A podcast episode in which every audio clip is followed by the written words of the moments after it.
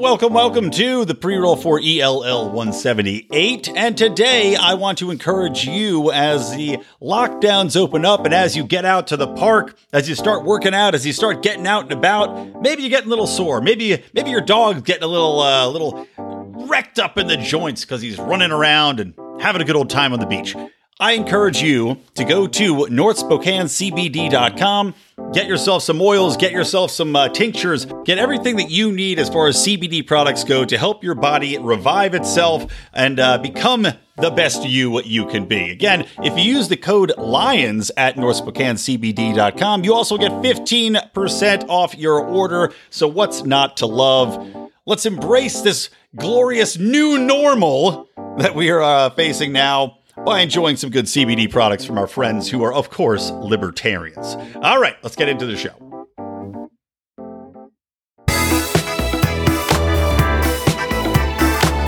Welcome to Electric Liberty Land here on the Lions of Liberty podcast, your weekly shot of culture, comedy, and liberty with your host, Brian McWilliams. Welcome back to the world. That's not a song. I don't know what that was. Welcome back to Electric Liberty Land, everybody. Hope you had a fun, carefree Memorial Day weekend. Of course, that would mean, were it fun and carefree, that you did not take part in the Libertarian National Convention, which took place over Zoom this past weekend. Yes, it started up on Friday, went through Saturday, and went through more or less uh, until about 4 p.m. on Sunday. And us on the West Coast here, we had the pleasure of starting at 8 in the morning because they were doing 10 a.m. Austin time, because that's where I guess the convention was supposed to be held. So they're starting at 8 in the goddamn morning on Saturday. I think they, they start on, no, they started later in the day on Friday. And of course, uh, the same thing on Sunday. You may have already heard because they did the recap show on Monday. I encourage you to listen to that because me, uh, or myself, Howie, and Mark were all delegates, as well as John Odermatt. Howie was Virginia, Odermatt was Pennsylvania, Mark and I, of course, California. And uh, us and some of our uh, cohorts, including Dan Smolt from the System is Down podcast, also was a delegate. And uh, we had a good old time talking it up in the Discord, but that was about the only good time that was there to be had. Sitting on our Discord channel talking trash because it was, as you would imagine, a shit show.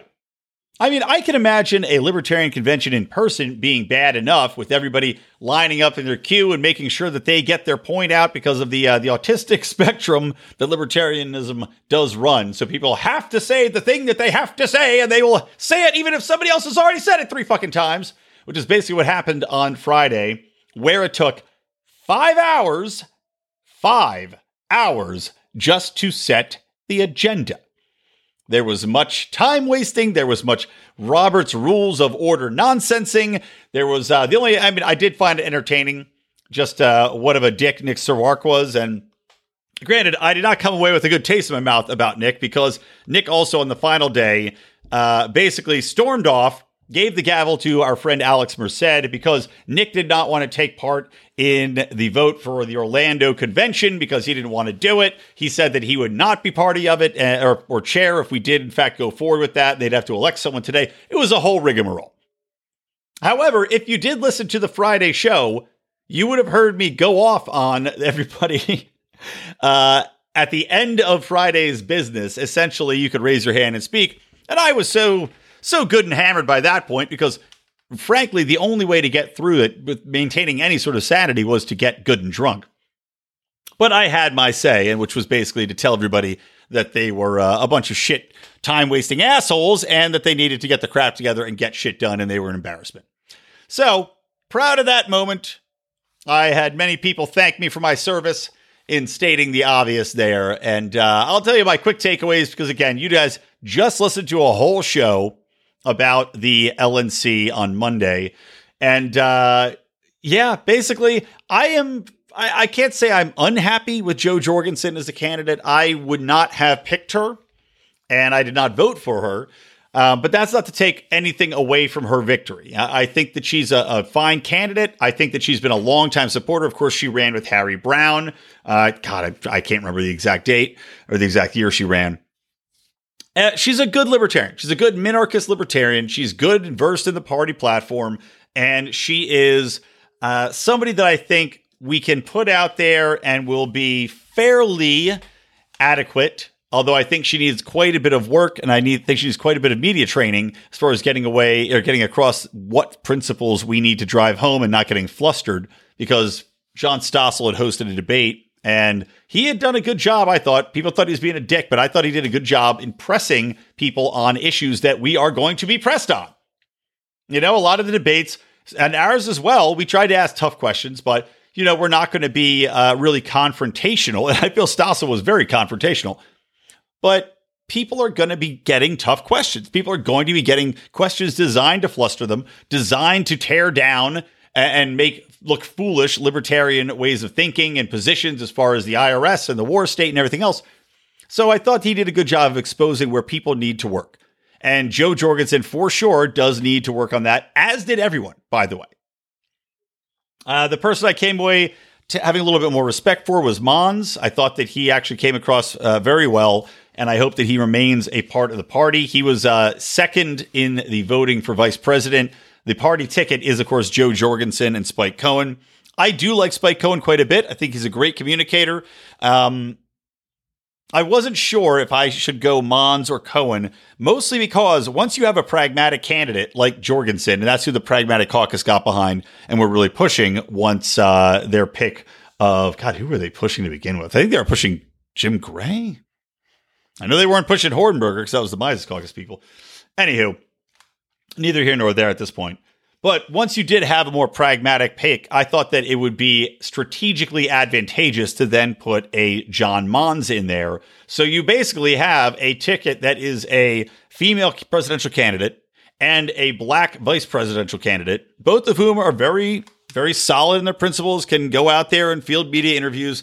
Again, maybe with some help to not get flustered, but overall, solid people. And in that case, you're putting forward a ticket against two old white guys that have been, uh, both of them in the past, accused of quite a few misgivings.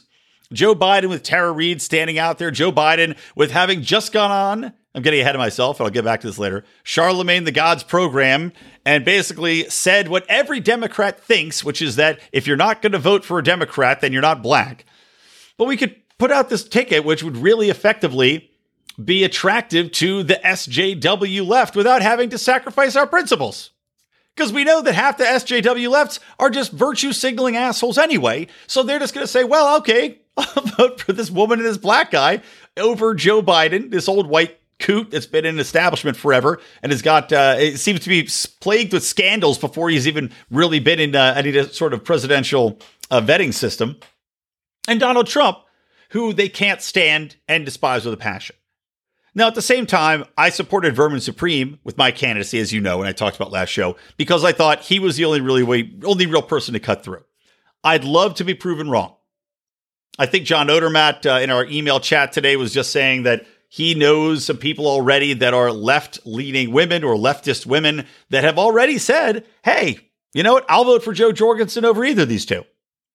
I hope that is the case. I would love to see people come over from uh, from the left and say, you know what, we're going to vote with you guys because at least we share half your principles. And I'll take a I'll take a virtue signaling vote for a female candidate. Bring it on, man. I'll take it. Whatever's going to help liberty forward, get one more step forward, I will gladly take. So there you go. There's my quick take about the LNC. Um, of course, Memorial Day. I don't want to go on a big diatribe about that, but the obvious thing that's always said, and I've been doing this show for many years now, but clearly Memorial Day, while we want to respect veterans and remember them, of course, without a doubt, because I do not subscribe to the philosophy that all Army veterans are evil. I'm not in the in the Volrock camp in that regard, uh, wherein if you are working for the state and you're joined the Army, then you're automatically a baby killing monster. I think a lot of these people joined up because they had nothing else to do and nowhere else to go. I think a lot of people joined up because they believed in all the jingoism that's rolled out. They've watched too many NFL games where we had Brandon Weedens getting run over by the American flag. Something we enjoy talking about on Degenerate Gamblers quite a bit. And that these people, you know, they they have a false sense of patriotism often that's then a rude awakening when they get out there and realize that they're going and fighting and dying for no good reason other than to uh, to protect someone else's oil or because strategically we want to go and I don't know. I don't even know why we're in Africa. I, I couldn't even pretend to know why we're in Africa. But for some reason, we need to be in Africa and, uh, you know, killing Somalis with drone strikes. And you joined up and now you're dro- dropping drone bombs on children and old people. That's why Ron Paul had so many donations in his name.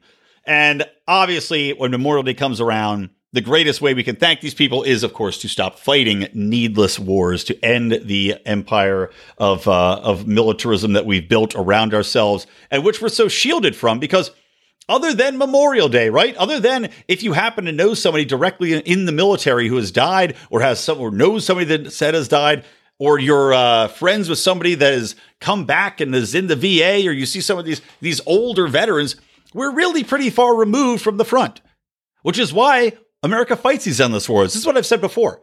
America's ha- Americans all have it too good in that we're secluded. We have this massive military, so no one's coming in and trying to bomb us. No one's attacking us. We're not seeing people die in front of us. We're not forced to go and fight these wars. And remember that we're not forced to go and fight these wars, no matter what propaganda they roll out there about the war on terror and the threat. We have to fight them there, so we don't have to fight them here. We're not fighting anybody here.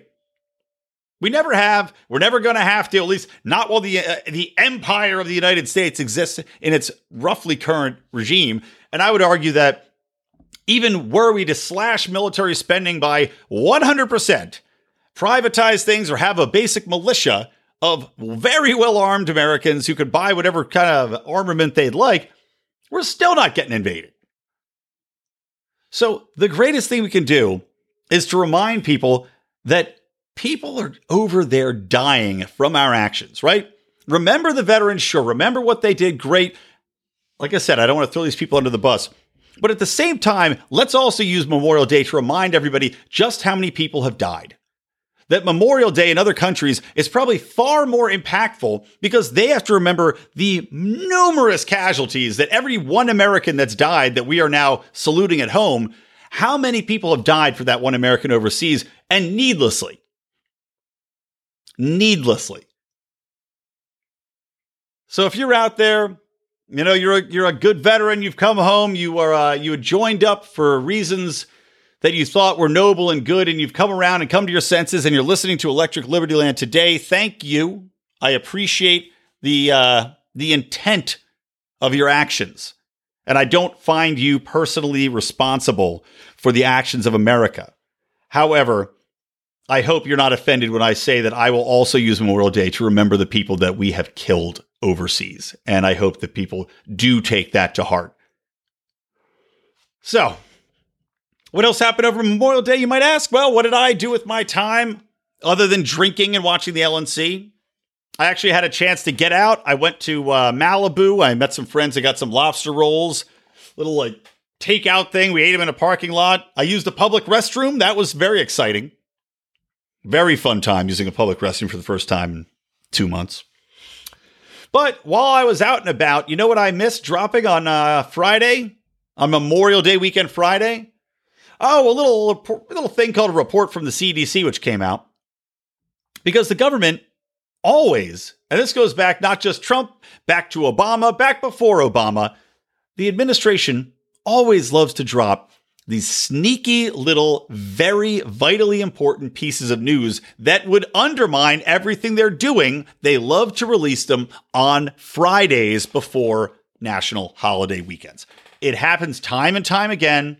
I swear to God, I think Obama released like whatever the Fast and Furious reports were like. You know, all these things always happen on a holiday weekend. They always do it because they know people are distracted. They know they're going out of town or they're looking forward to drinking or they're having family over. They're doing whatever. The mainstream media is probably off taking, half of them are taking a vacation. So they know the media coverage is not going to be as prolific if they drop it on a holiday weekend Friday.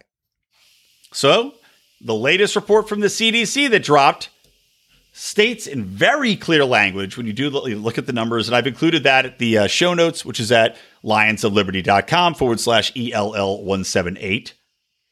But pretty clearly states that the fatality rate for COVID in the like, you know, best estimate is 0.3%. 0.3%. Not even the 1%, not even the 4% that you get with the flu season, 0.3%. And that, of course, 0.3% is the fatality rate. And, and they even say that, you know, it's predominantly in people 65 and up, predominantly people that are have health, health issues in it. The reason that they dropped this at this time is because they know people will go up in arms. Now, at least the people with rational minds will be up in arms about this because it highlights and really crystallizes that none of this had to happen. That the vast majority of us have been sheltering at home for no reason, have given up our economic liberties, have given up our ways of living, have given up our means of income, and have put future generations in a very deep hole as far as debt goes, as far as inflation goes, for absolutely no reason. And while I don't advocate for, as and I've said this before, I'm going to try to keep this short. I don't advocate for uh, the government spending, but we could have very, very easily spent far less money. One 29th, one 55th of the amount of money that's been spent on these bailouts. And there's another one that's around the corner that they're talking about. Another stimulus, right? The HEROES Act, because they always have to name this shit after the, like, stuff that has nothing to do with it. They say, oh, we named it after the heroes that are on the front lines in the medical industry, right? The same heroes, by the way, who are now being laid off because there's not enough demand at hospitals because no one's going in for fear of COVID. Thanks, media. The media that's not covering this fucking CDC report, by the way. Left leaning media who has a bias and won't cover this news. So these same people that are being laid off and furloughed because there's not enough people going into the hospitals to, to require them, the same people that were making TikToks, oh, this is for them and they want to thank them. They want to give them extra money. They want to give them extra hazard pay. On top of the fact that these people were doing their jobs until they were forced to get furloughed because of this fucking stay at home shit. Because of the scare tactics that are keeping people from going to hospitals, because we were told to flatten the curve. So they don't need to be furloughed. And I would argue that why should they get hazard pay when they're working in hospitals where infectious diseases are all the time doing their jobs? You're doing your job, man. That's your job. I'm fine with companies giving optional hazard pay to people that sign up to be Amazon deliverers, you know, and stuff like that, where they're like, well, I didn't sign up to be dealing with a thought to be deadly disease that we now know the average Amazon delivery driver is not 65 with diabetes. So these people are also totally fine. But I would argue that talking about bailing these people out more, adding more money on, giving them extra cash on top of everything else, on top of all the other stimulus cash we're talking about, for what reason? You don't need to do it. What you need is to end this lockdown. I mean, have you ever gone to the doctor's office and not had to wait? Has there ever not been a time where it was crowded? All these people in hospitals will have jobs again in two seconds. We don't need to bail them out. Stop the lockdowns, let people go to work, reopen the states up, and guess what? All these people will be busy. I, I promise you.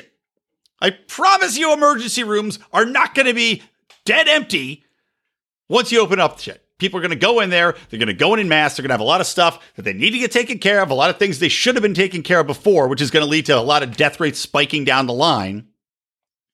Getting ahead of myself with COVID. All right, let's take a COVID break. So, something else I want to talk about outside of this, I just want to talk about Memorial Day weekend dropping this goddamn 0.3% fatality rate report. And I'll come back to COVID in a bit because there's a few stories I want to talk about. But I also need to talk about something else that happened over Memorial Day weekend. And this happened in Minneapolis where a man named George Floyd originally had been uh, reported in a statement Monday night, reported as dying from an unspecified, quote, medical incident after being transported to a local hospital.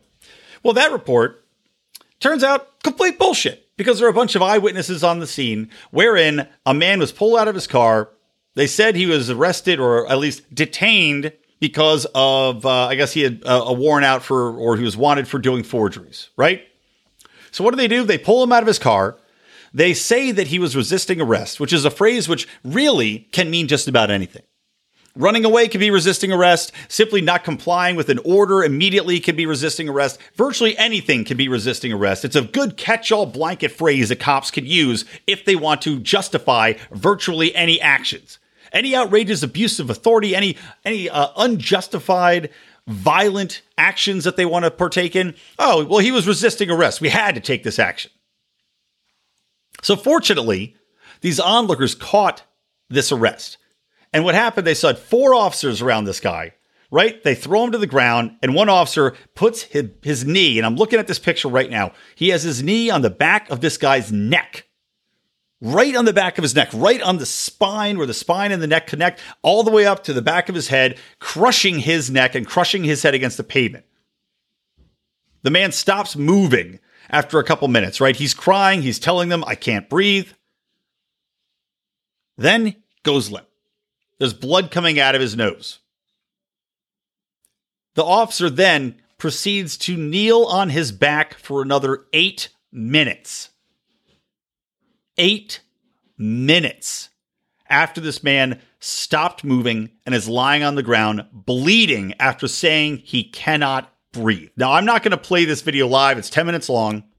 I have a link to it in the show notes. You can find it. It's in the uh, it's in commondreams.org is the one that I'm looking at. And it's got an embedded Twitter video. You can go and see it.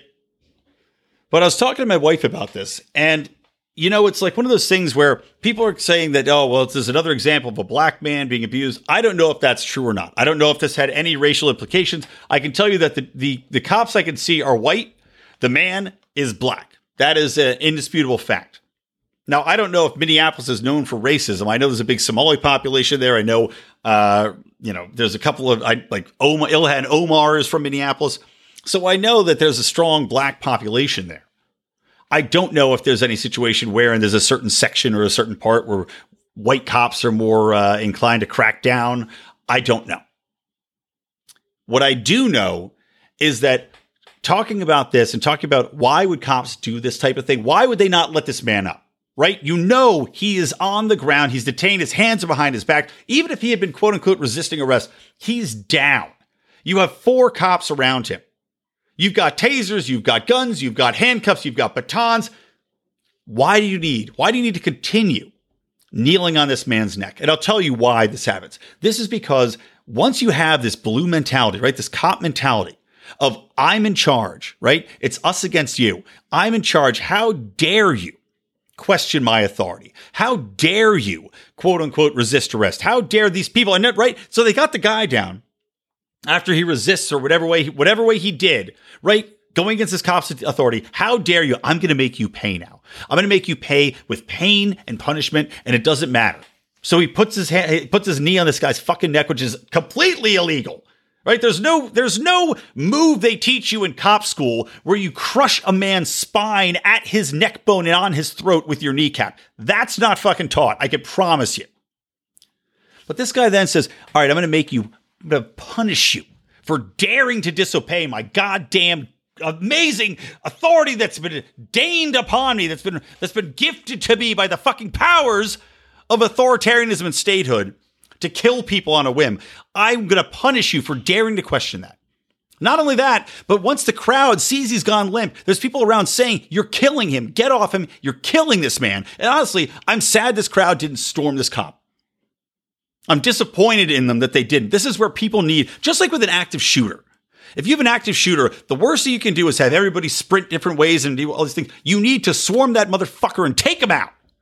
Just like with these fucking cowardly piece of shit cops. What that crowd should have done is get in there and tell this guy, get the fuck off him now, or you're going to end up in the hurt locker. You can either shoot all of us right now, or you get the fuck off this guy. They didn't do it.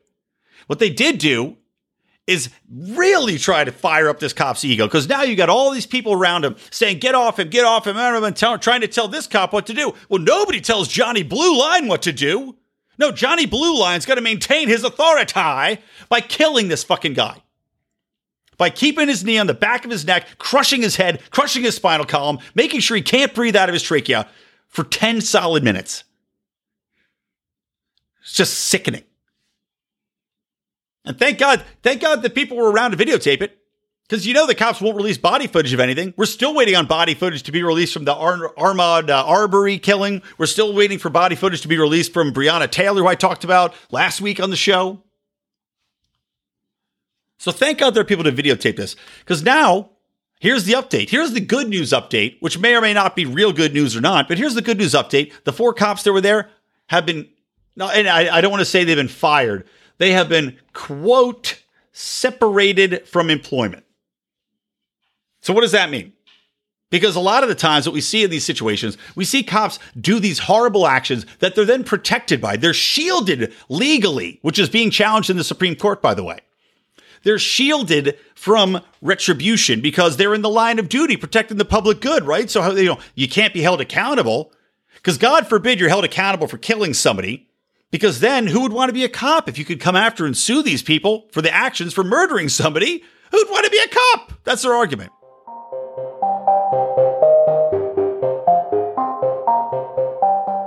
Before I finish that thought, I got to tell you about Adam Choite's People We Love podcast. Now, Adam is a guy that I know out here. Uh, actually, one of the first people I met in the Los Angeles Liberty scene, a great guy, a supporter of our podcast. And you can chat with Adam over at the Lions of Liberty Pride if you join up. But he's got a podcast where he's talking to people, predominantly comedians, about what's going on, the life, the lead, uh, what kind of things they're into, but also who they love.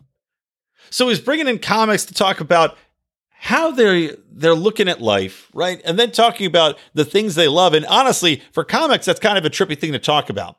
Because especially for comedians, I don't know if people out there know this, but a lot of comedians are dark, disturbed, just messed up individuals. So it's an interesting flip side to hear a little bit more about what gives them joy, who they love, how they love, what they love. So in the People We Love podcast, Adam explores that. Now, of course, he's not just talking to comedians, uh, even though comedians are obviously the best. He's talking about people from that are musicians, people that are uh, that are writers, people from all walks of life. So I recommend that you check it out, especially if there's a person that you love. Maybe you can find a little common ground, you know, a little shared story there. But check it out on People We Love, available anywhere podcasts are heard or at peoplewelovepodcast.com.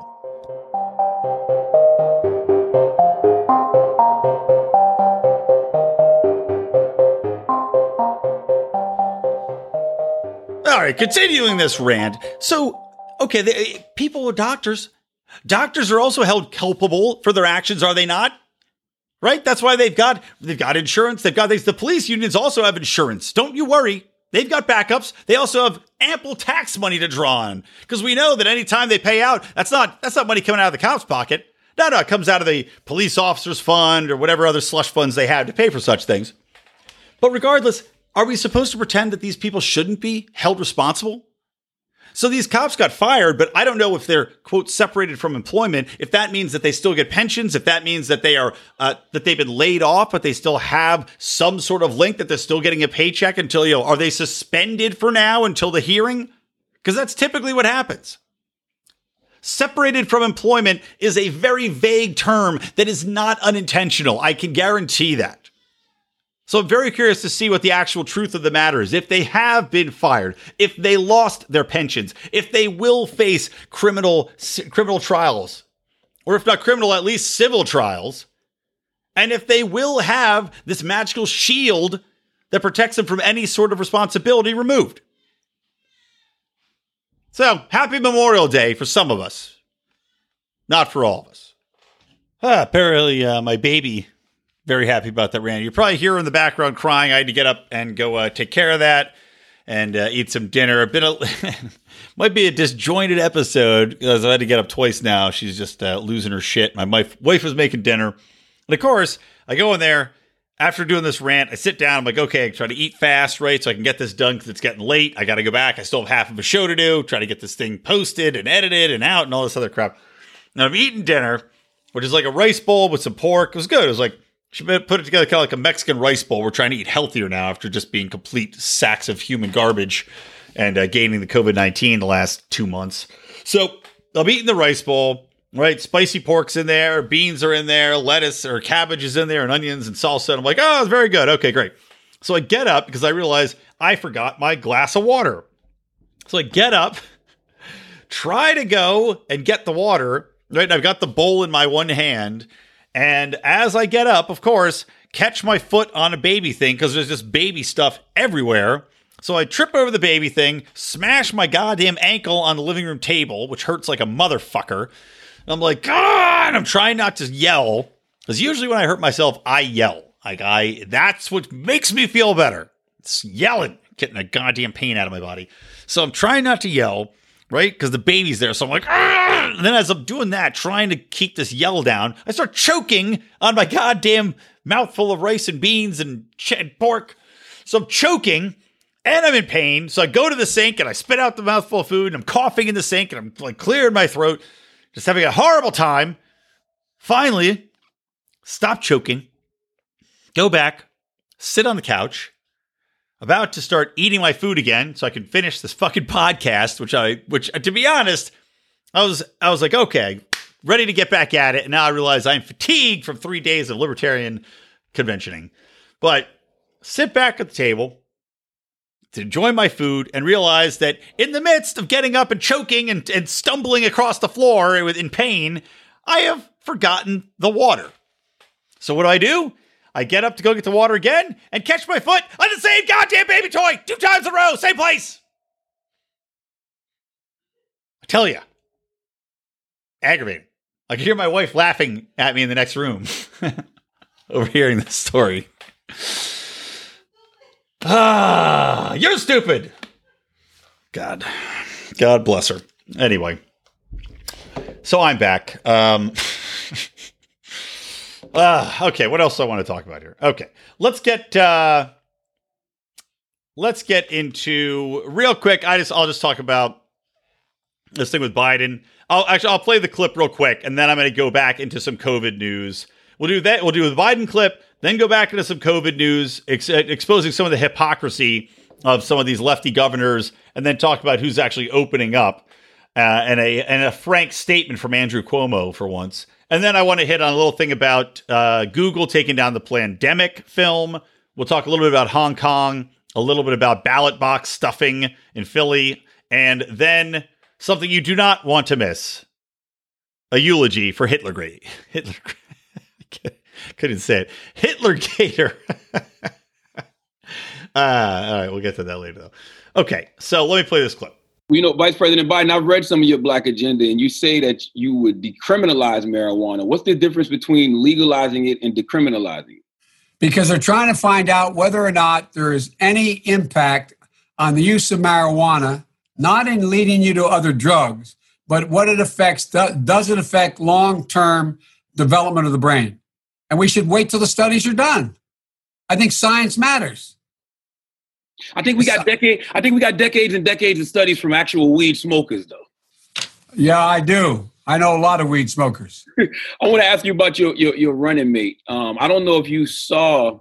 Well, I saw the day that a news report broke that uh, Amy Klobuchar was being vetted, and a lot of people on social media they're not too happy about that. And um, it's because they want your running mate to be a black woman. I don't know if you saw the op-ed in the Washington Post by some of the leading black women voices in this country, and they feel since black women are such a loyal voting bloc, and black people saved your political life in the primaries this year, they have things they want from you, and one of them is a black woman running mate. What, what do you say to them? What I say to them is that I'm not acknowledging anybody who is being considered, but I guarantee you there are multiple black women being considered.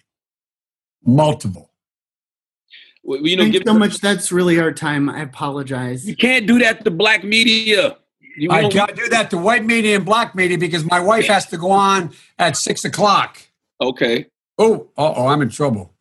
Listen, you got to come see us when you come to New York, VP Biden. I a, will. It's a long way until November. We got more questions. You got more oh. questions, but I tell you, if you have a problem figuring out whether you're for me or Trump, and you ain't black. It don't have nothing to do with Trump. It has to do with the fact I want something for my community. I would love to see. You take a look at my record, man. I extended the voting rights 25 years. I have a record that is second to none. The NAACP has endorsed me every time I've run. The war. I mean, come on. Take a look at the record. Come on, man. Take a look at the record. But yeah, uh, so a couple funny things there. Number one Joe Biden uh, has been painted into a corner where he has to pick a black female, right? He, it, I don't know if it's going to be Stacey Abrams. It might be Kamala Harris. It might be somebody else. I see. It feels like he's painted himself into a corner here. Either that, or just like you heard, if you're not sure between picking me or picking Trump, well, you ain't black. Well, the Democrats have long taken the Democratic or the Democratic base of the, the black voting American for granted, presuming that they automatically have that vote. And granted, I would argue that they've maybe forwarded some programs that on the surface look good for Black America.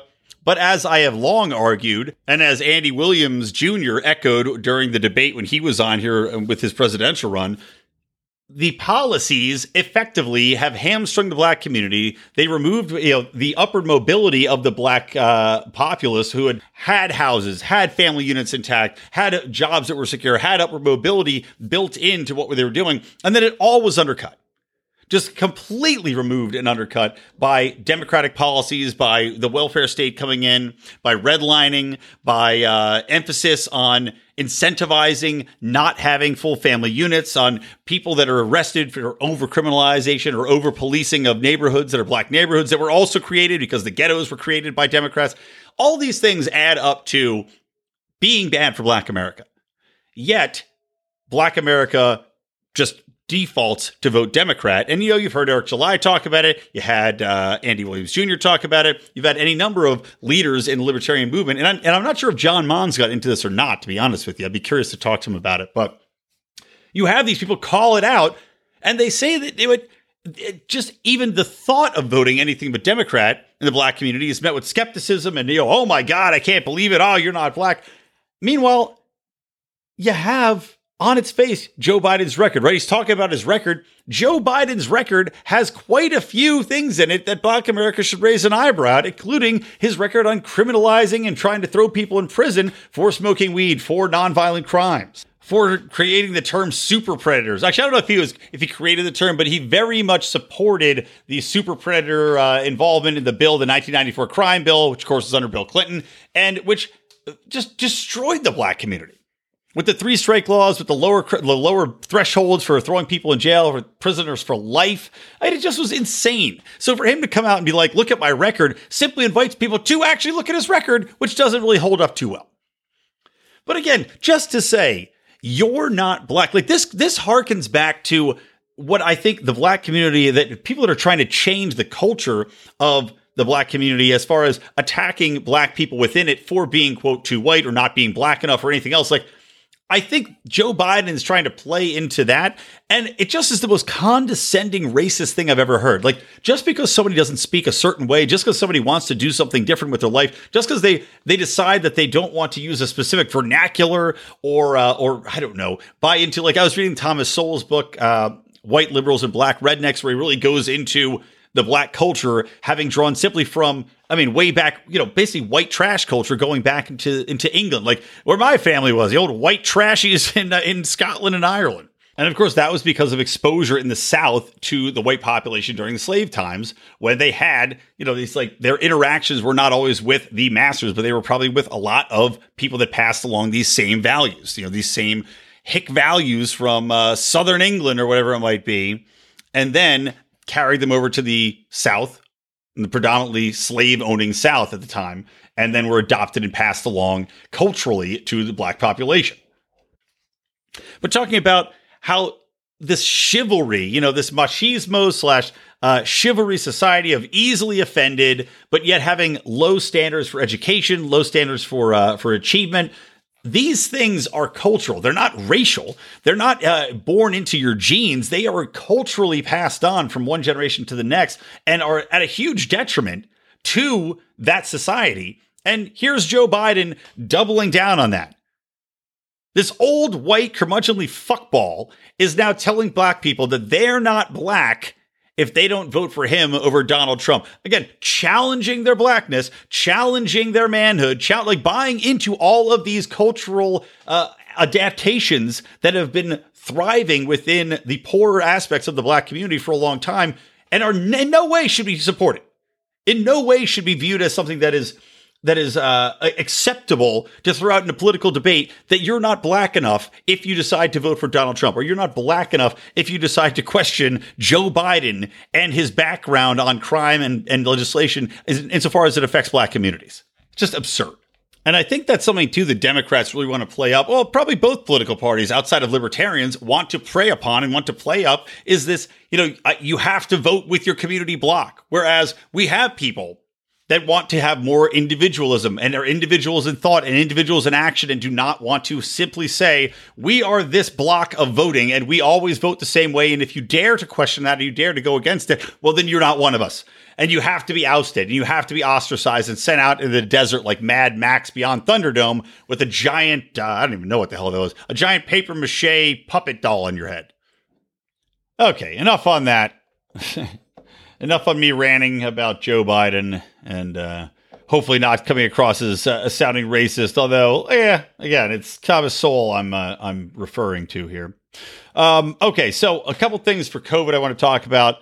Just you know the the the double standards for a lot of these utter leftist governors. You know, it's like, for example, Ralph Northam, old blackface Ralph Northam himself, who somehow still still has a job because he's heavily Democrat in uh, what was a now seems to be flipping. Actually, Virginia might be flipping back red, but uh, predominantly Democrat in a uh, position of power. So God forbid anybody really raises up and questions whether or not he was in blackface or in a KKK hood, both of which should not really be, uh, you know, great things if you happen to be a governor. But anyway, he was seen out without a mask over Memorial Day weekend. He took a selfie with it, and then people called him out for taking a selfie, not wearing a mask. So what does he turn around and do? Oh, he mandates that everybody has to wear them all the times if they're going into stores now.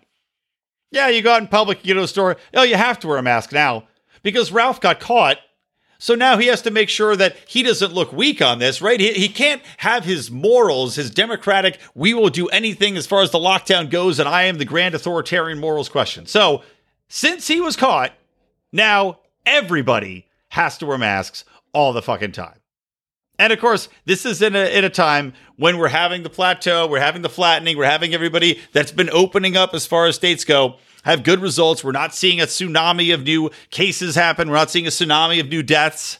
In fact, I was talking to buddies about that over the weekend because these idiots in the media and these assholes that want to pretend that COVID is the threat that it was made out to be to the grand populace at large are saying that, oh, well, look at Texas, right? They just had a spike in deaths the day after they opened. And you go, okay, assholes, no. Number one, you don't just die the next day. COVID doesn't kill you overnight. It's not like a murder that sneaks in your house and slits your throat. That's not the way it works. It takes some weeks. So just because people died now means that they got it weeks ago. They've probably been on ventilators for weeks. Or they probably in nursing homes where everybody seems to be dying of COVID. And also, we're seeing more cases, not because it's spreading rapidly, but because we're testing everywhere now. If you test in more places, you're going to have more cases. And we're also seeing more deaths because they're reporting more deaths. Even if you die from alcohol poisoning, which I think happened in Virginia, actually. They had a man in a story I was reading where a guy died seven times the uh, legal limit of alcohol in his body, right? I think, or even seven times maybe what you're supposed to have before you die. This guy dies, happened to have COVID, and they mark him down as a COVID death. A guy who was like 40. Just so stupid. And of course, they're incentivized. They get something like $13,000 every time somebody dies on a ventilator. So they're hooking people up to ventilators, even though they don't seem to make that much of a difference. And in fact, they, they can still do damage because a lot of the lungs are damaged from this. Just, it's just absurd. But anyway, you just you gotta love the overreaction, right? And of course, he's not the only one. Gretchen Whitmer, Michigan's own horrible dictator, Gretchen Whitmer, she is she's going out there saying that people can't have power boats out. So Memorial Day, people want to take their power boats out, right? You have to get a special permit to do that. And who ends up putting a permit in? Oh, her husband. Isn't that cute? So do as I say, not as I do. Now, coming back around, California is actually looking to open some places up. They're going to allow places of worship to reopen. So that's nice. Uh, I, they're going to have some in store retail shopping open up. But of course, these are at severely limited capacities. I still don't know if we're going to be having any bars open up, whether that's going to be with spacing or not. I think you're seeing a lot of places do speakeasy style now because they're just sick of it and they can't make it through. Good on you. You should. We're also seeing that some people are actually candidly saying that they failed. Andrew Cuomo admits that they quote unquote all failed making projections, but at the same time, he's still not opening up New York. He's still not allowing people to go about their business. He's still not acknowledging the fact that this is wildly overblown, that this is a draconian response that has absolutely crushed the economy of one of the most thriving cities in America, and that people are not going to be bouncing back and that they are bankrupt. The state, that is and that there's no way they're ever going to make that money back. And in the meantime, Cuomo's still on his high horse. He's doing his fucking vaudeville routines with his brother, which are just embarrassing. It's an embarrassing excuse for journalism. What's going on? I don't. I don't think I talked to this on the last show, but Chris Cuomo had his brother on, and he has on like literal props about testing. On one side, you've got Andrew Cuomo berating a reporter for daring to ask if we should open up the economy and at what, you know, if there's a price to put on a life. And of course, Andrew Cuomo tries to shame her, saying that one life is too many. Oh, blah, blah, blah, blah, how dare you? And on the other hand, he goes on CNN with his clown ass fucking brother Fredo, who pulls out a giant Q-tip swab prop and doesn't. It, and there's no hard questions. He just throws softball questions at him and jokes about their relationship with their mom and who lost tomato sauce recipes. Your nose is so big, Andrew. I got a giant swab to test you. But the good news is that these people are not going to be able to keep this act up for long. I talked about the CDC report, which sneak dropped, and of course, the media is ignoring as much as they possibly can this past weekend. So, not only that, though, but we're now seeing open letters being signed by doctors, hundreds of doctors. It was 600 at least that signed a letter to Trump talking about the suicide rates, which when I'm arguing with all my fucking progressive assholes who are yelling at me for daring to question on my Facebook page whether or not we should open up or not, and again trying to shame me into thinking that there isn't a price that there that we can actually put on a human life when you're talking about destroying people's livelihoods and of course, encouraging suicides. Because when you have economic downturn, you have suicides. And when you're locked in your home, with no hope of recovery, seeing your life's work taken away, or simply because you have severe depression, because you can't get out and see your doctor regularly, you can't get out and see your friends, maybe you have alcohol issues, maybe you have drug issues, well, you're going to see a lot more suicides. And these doctors wrote a letter to Trump, and it's backed up by them. They said, We're seeing four times the amount of suicides that we usually do. Every month, four times. So while we may not see 100,000 suicides pop up, not immediately anyway, the ripple effect of all this is going to be generations deep. And also, that 100,000 number is throwing out there, right? Because they're saying that, oh, we're about to hit 100,000 deaths. And it was said that 200,000 deaths was what was going to happen. Now, that granted, that was supposed to be in the first two months of this thing. And that's with social distancing. Had an argument with a friend of mine who like all these people, doesn't know what he's fucking talking about. And he goes, We were supposed to have 200,000 deaths, man. And I run him, Yeah, that was with everything we're doing now. We don't only have 100,000, we're not even there yet, but almost 100,000 because we did all the social distancing. No, no, no.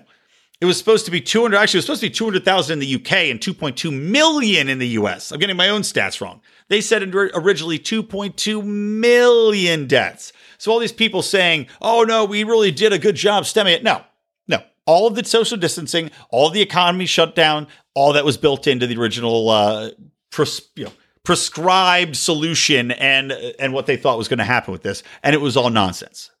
It's all based on a horrible, horrible modeling. Just why nobody should be following these models and doing poly, you know, massive, sprawling policies based upon them. But this 100,000 number is coming up, and that's a magic number because it's a scary big number that the media is going to play up. But let me tell you something right now. That number is, of course, vastly made up of people that are over the age of 65 that may have died from any number of other ailments because a lot of these people would have been cancer patients, leukemia patients. They might have been dying from various other heart diseases. They might have been dying from uh, diabetes or overweight or heart stress. All these things are, are, are in these older populations that are already in the nursing homes. And again, you know, we're having the vast amount of people that are dying be in nursing homes, especially in New York State, which is like one of the hotbeds, especially in, uh, God, what was the other one? I think it was actually in Virginia. Not only that, but like I talked about, they're now changing the way they're reporting COVID deaths. So you just saw it went jump from 60,000 like 40,000 overnight. Wow. How did that happen? Considering the fact that we've been flattening the curve out, considering the fact that we've all been social distancing, considering the fact that herd immunity should play some role, warming weather and sunshine play a role, if anything, things should be slowing down. And they are. If you look at the way the stats are being reported, before they started recounting this, everything was going down. But now, because they've reconfigured how we're reporting COVID deaths, where you can presume if somebody had symptoms, oh, they reported a cough and they're dead. Well, they had COVID without even testing them. So they mark that down as a COVID death because they're incentivized to get more money.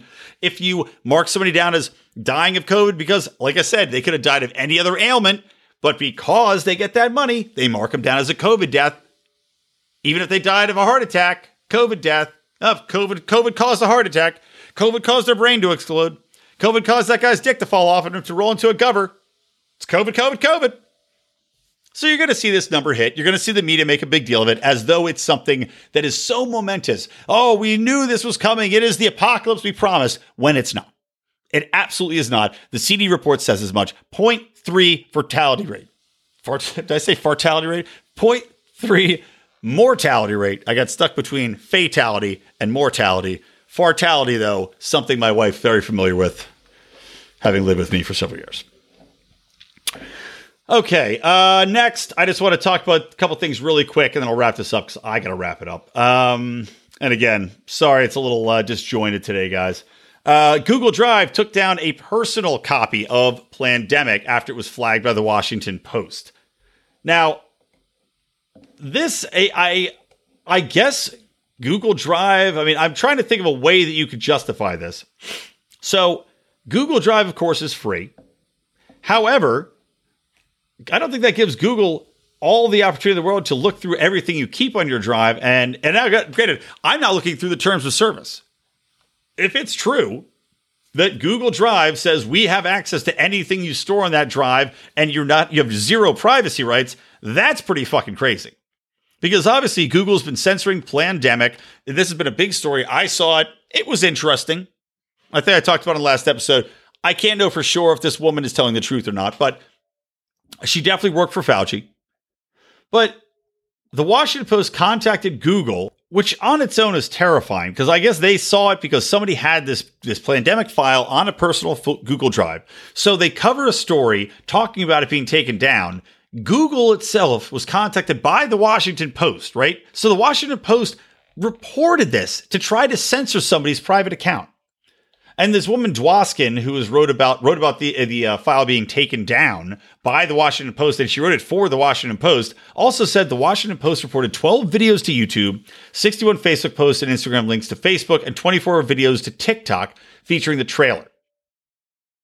Why is the Washington Post going out of its way? I mean, if you didn't think the Washington Post is a tool of the government, uh, then you are blind and foolish because clearly it's operating without any journalistic integrity. I mean, why otherwise would it go to try to take something out that has nothing to do with with uh, the the government, nothing to do with the media? It is a solely privately funded film that has been put out into circulation that the Washington Post has no financial stake in, that the Washington Post has no uh, journalistic stake in, other than to cover it from a, the standpoint of what is or isn't true about this, but yet they're the ones reporting it.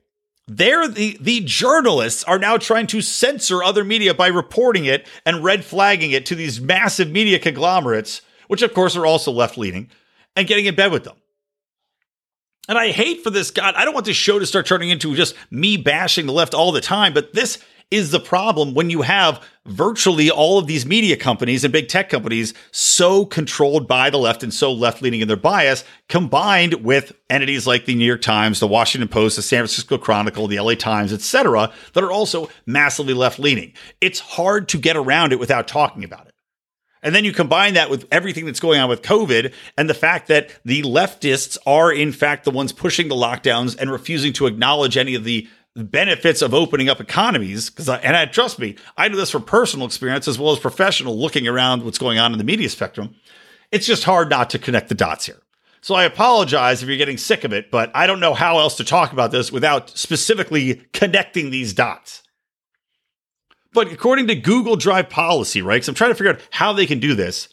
Distributing what Google deems to be, quote, misleading content related to civic and democratic processes misleading content related to harmful health practices, manipulated media, are all prohibited with possible exceptions when the content is used in an educational, documentary, scientific, or artistic context. Now, this is a documentary context, or arguably a scientific context, or even artistic. It's a documentary film. So, under what context do they justify removing it?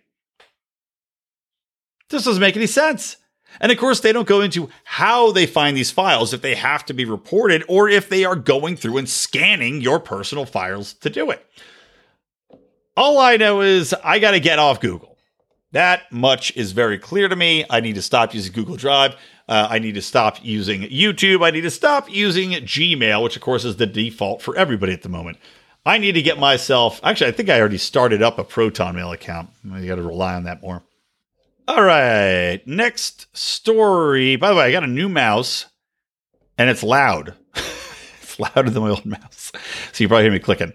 Um, this story is pretty interesting. In Philadelphia, an elections judge named Domenick J. DeMuro pleaded guilty to conspiracy uh, because he was stuffing ballot boxes for judicial candidates and for other candidates seeking office in the 2014 and 2016 primary elections. He was working hand in hand with a Democratic committee person from South Philly. Uh, they both pled, pled guilty to this, to accepting thousands of dollars in bribes to inflate the vote totals for three Democratic candidates for the Common Pleas Court and I guess a couple other positions.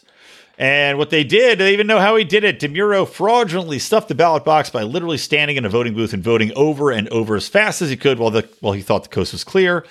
And basically, they said he had racked up 27 fraudulent ballots in the primary election, 40 votes in May 2015, and 46 in 2016, according to court documents outlining the scheme and charges against him. And prosecutors say while the numbers may seem small, they made up a significant percentage of the total votes cast at the polling place. In 2014, 118 total ballots were reported, which means his fraudulent votes accounted for 22% plus of the total. In 2015, his fraud was 15% of the votes, and in 2016, 17% of the votes. Now, this comes at an interesting time when Democrats are rapidly pushing for us to lower the standards for elections and for voting, for getting rid of IDs, for ballot harvesting practices where you go door to door. I've talked about those before. I'm not going to talk about it again. And for doing mail in, wherein you look at this and you go, clearly, and I'm not saying just Democrats do this kind of shit, but clearly the farther you get from a direct, in person, observable vote being made, the more opportunity there is for fraud. And as we see, despicable people will, in fact, welcome that fraud, will partake in that fraud, and will do it not only for money, but for power.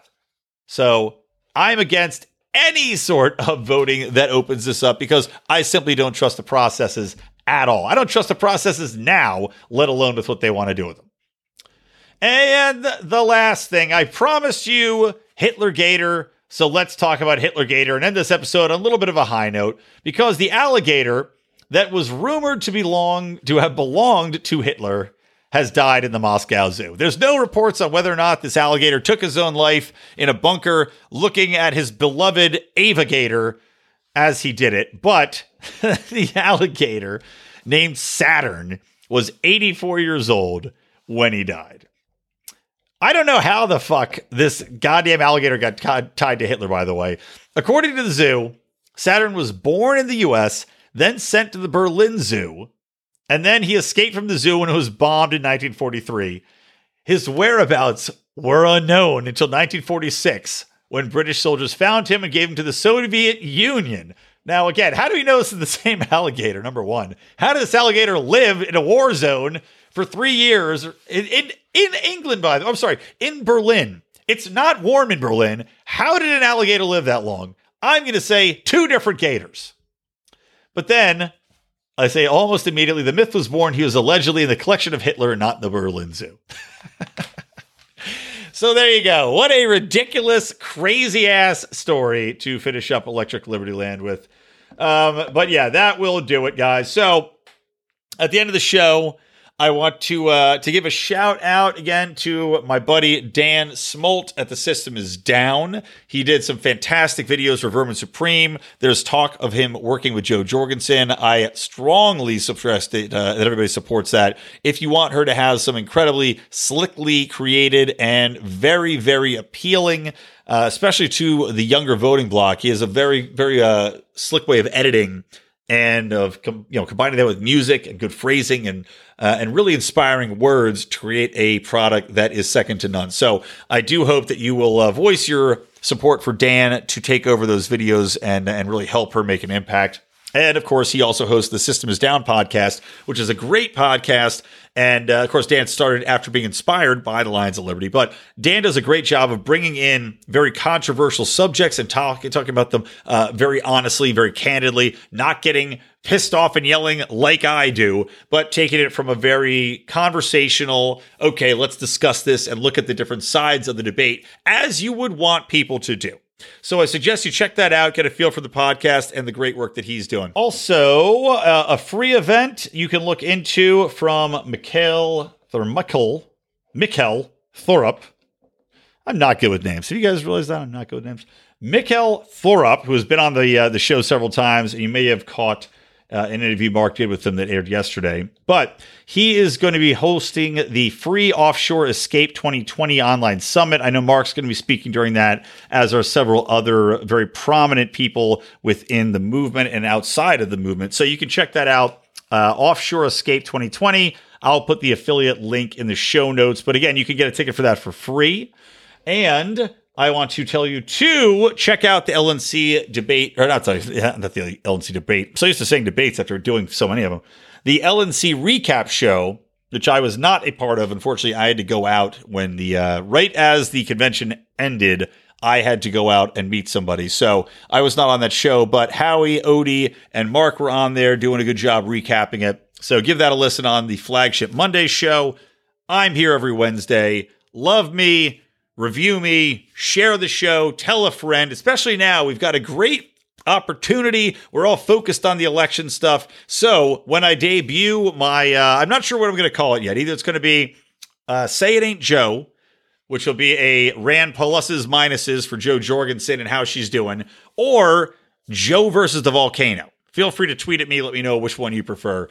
Say It Ain't Joe or Joe versus the volcano. And, uh, I'll be looking at what she's doing. But the great opportunity to get some more people interested in what's going on in the show, share it around some of the forums of support for her when appropriate, not just spamming it out. But of course, if I do a review show, I'd appreciate you guys sharing it, getting it some attention and listens and seeing what people think of my reviewing Joe.